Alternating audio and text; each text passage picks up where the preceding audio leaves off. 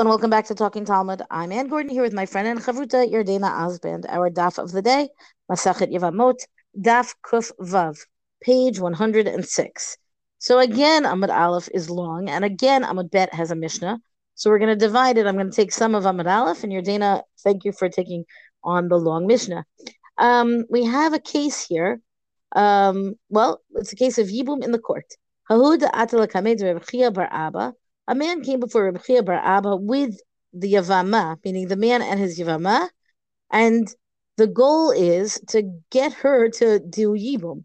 Amar la, biti, amodi, amrale, ema yeshivata, zohi amidata. So Rabbi Chia says to her, stand up, we're biti, my daughter, but it doesn't, it means, you know, it means an endearment for mean his actual daughter, right? Um, stand up. We're beginning to, to talk about your case, right? And everybody has to be standing.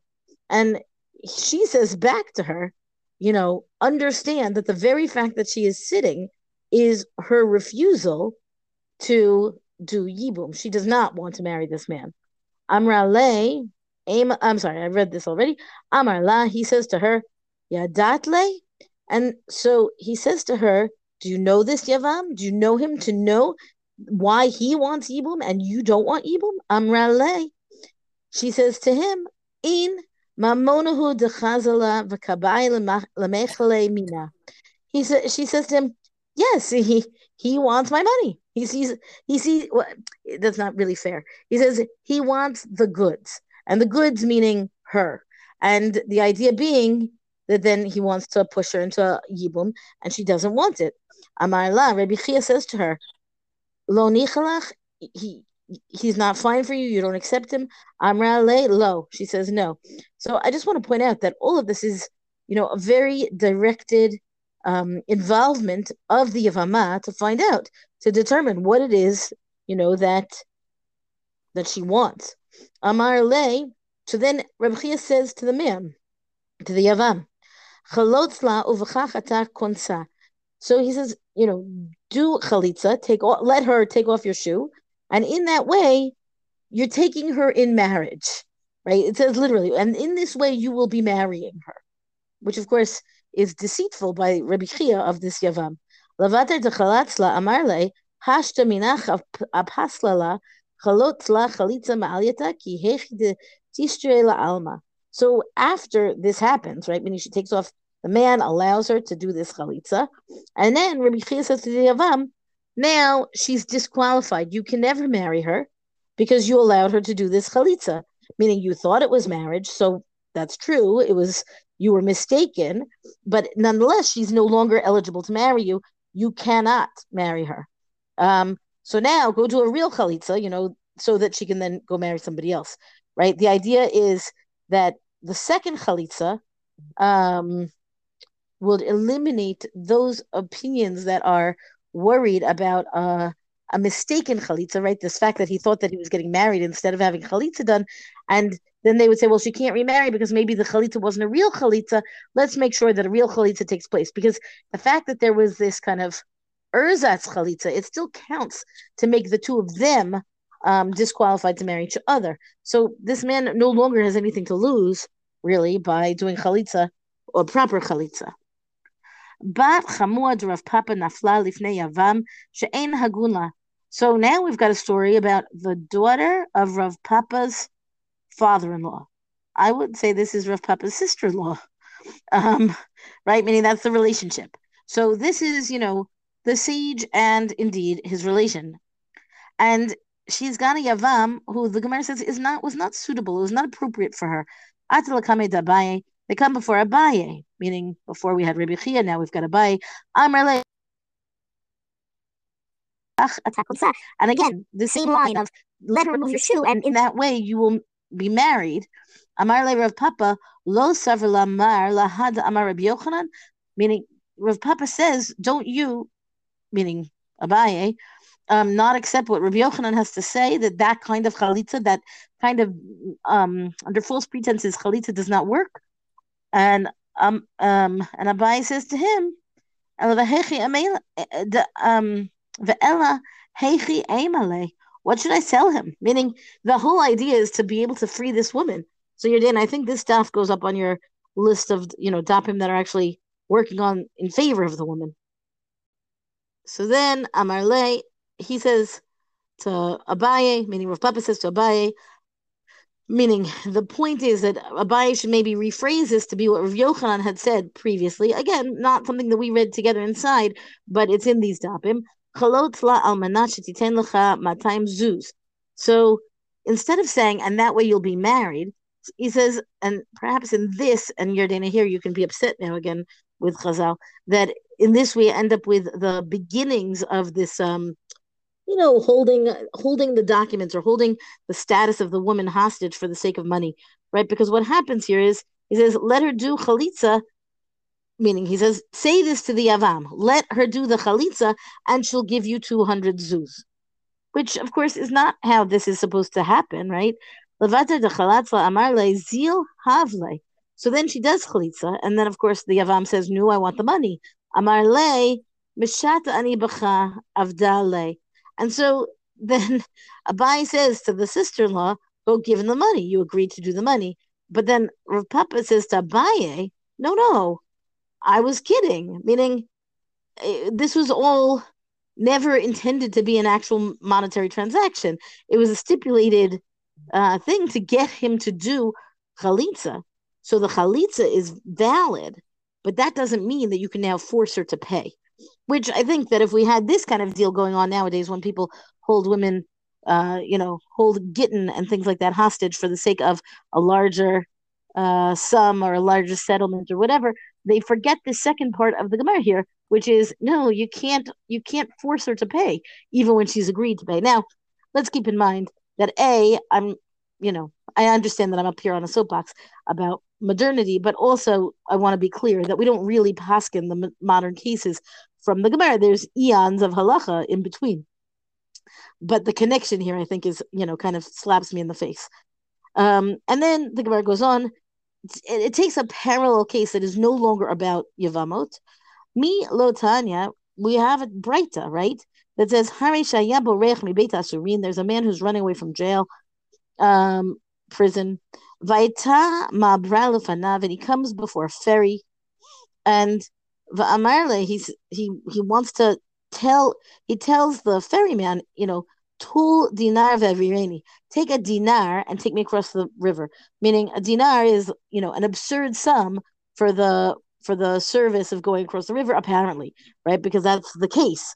I would not know that in terms of what it you know the value of the dinar or how much a ferry boat ride would cost. But the whole point here is that this a, is an agreement to help this guy escape. He's running away from prison and he you know the the ferryman agrees.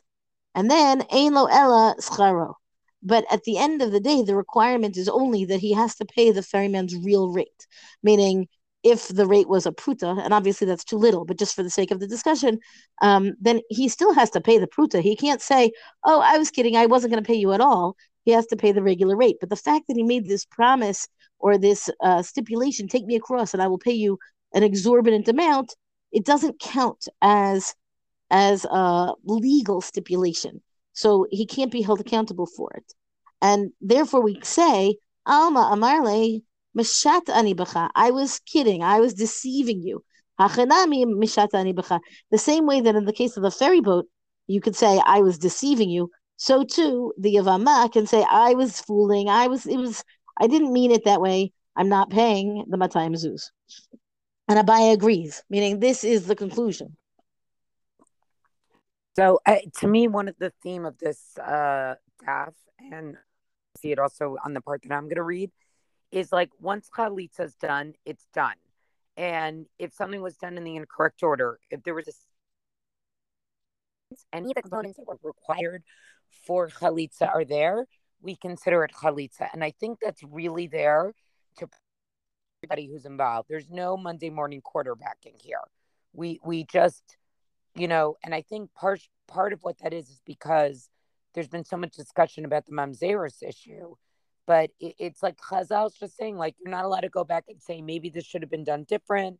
You know, maybe the order wasn't right. Whatever it is, it's done. It's done. And I is like, nope, we're moving on. Chalitza's complete.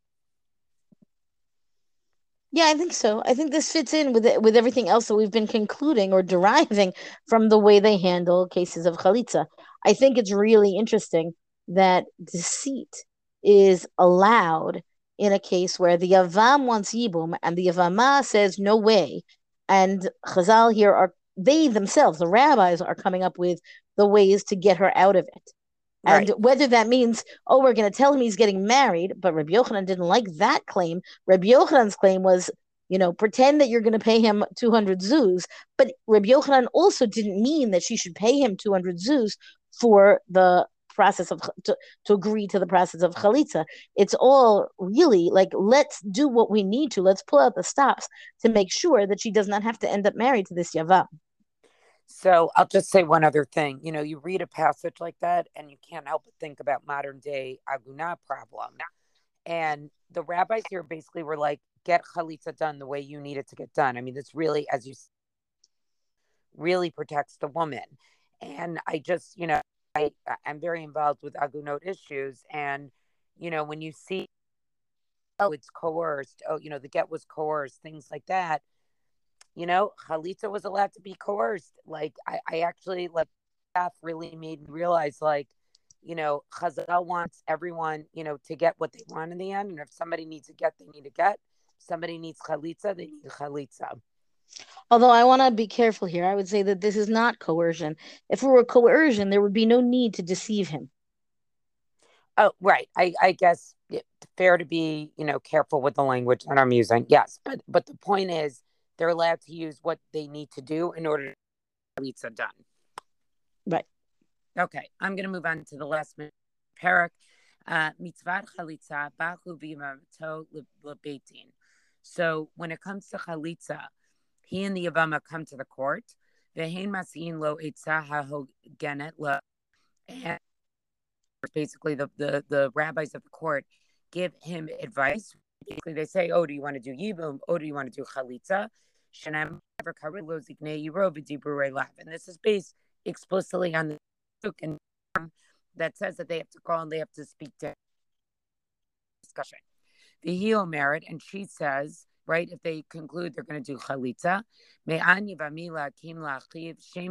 lo ava Right, my brother-in-law refused to establish a name for his brother in Israel. He did not wish to consummate the Yibum marriage. And this is again a direct quote from the Psukim and Dvarim. The Omer, and he says, Lo chafatzi lekachta. He says, I didn't want to take her. Again, a direct quote of a pasuk. They had to say it in Hebrew.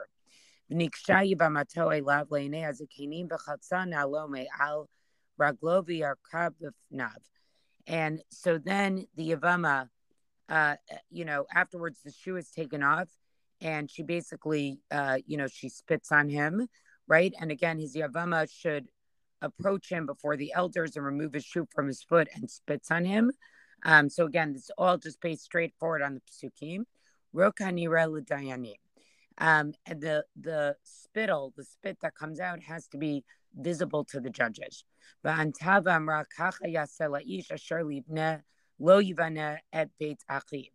And then she basically says, This is what's done to a man who doesn't want to build his brother's house.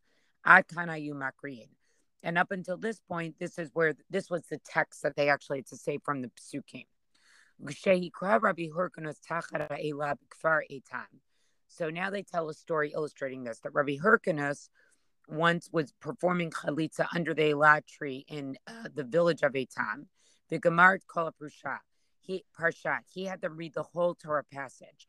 Who's uh, so then they changed it that actually all the psukim needed to be read. The Nikrashmo Israel Beitz Chalutz Hana'al, right? And so they added this extra verse, which says his name should be called in Israel, the house of he who had his shoe removed. Uh, mitzvah b'dayanim, but it's not the Yavam or the Yavama who says this. It's the judges who say that pasuk. V'lo mitzvah b'talmidim um, and not to the students of the judges. Like nobody else should say it, just the judges. Rabbi Yehuda Omer mitzvah kol dim sham lamar. Rabbi Yehuda says it's a mitzvah of everybody who's present who says, everyone sort of says together chalutz na'al. He, you know, he had a shoe uh, he had his shoe removed. Um, and then the Gemara goes on, right? I'm a Rav Yehuda mitzvah chalitza kroa v'korei v'choletza v'rokeka v'kroa. Right? So Rabbi Yehuda comes and says, this is the mitzvah of chalitza. She has to recite, he has to recite. She removes the, shoe, the shoe, spits, and recites. And so the Gemara says, Micah Malan, what's Rav Yehuda teaching us here? We just had this explicitly in a Mishnah. Matnitnin he. Um, Malan mitzvah hachi ba. What it's coming to teach us is, is that if the order is different, right? If it's switched around, we have. In other words, Rav Yehuda is listing out these are the components of proper chalitza, but the order is actually what's not important. And then the Gemara goes on to give a few more, uh, a little bit more of a discussion um, about that. But I think what's interesting here is we see um, it's just the components have to be there. Once chalitza is done, it's done. And as I said before, we are not allowed to do any uh, Monday morning uh, quarterbacking there. So you know, this is our we, we've we've just finished Hadran Alach Mitzvah Chalitza. Uh, this is we're done with uh, this pair. A totally different topic uh, tomorrow, uh, but you know, I think very interesting to see uh, you know all the details that are involved. Chalitza actually done. I think if I dare have a favorite, which I usually don't, I think that this parak has been one of my favorites anyway, put it that way, of Yevamot, because even if I would think that the order of the way Chalitza is presented is not necessarily the way we would think to order it nowadays, I feel like from the beginning of the parak till the end of the parak, we now have a fair handle on the details of Chalitza. And I think we did not have that coming into the parak. No, not at all. And and you actually can see it, it's not complicated. You know what I mean? Like there's just, you know, certain things and you're done. Um I'm sure people can find, you know, videos online or something of like the actual ceremony itself uh taking place. Yeah, maybe. And it's also not that common. I know one person that I know personally who had chalitza. I only know to... I only know of one person, and not it's not someone I know well. I just know that they had to do chalitza. So and it's not the same I, person. So there's two. Right. We got two. We got two, but but again, right, not a common ceremony. Well, that's our DAF discussion for the day. Rank us reviews on all major podcasts. Thank you to Rabbi Michelle Farber for hosting us on the Hadran website.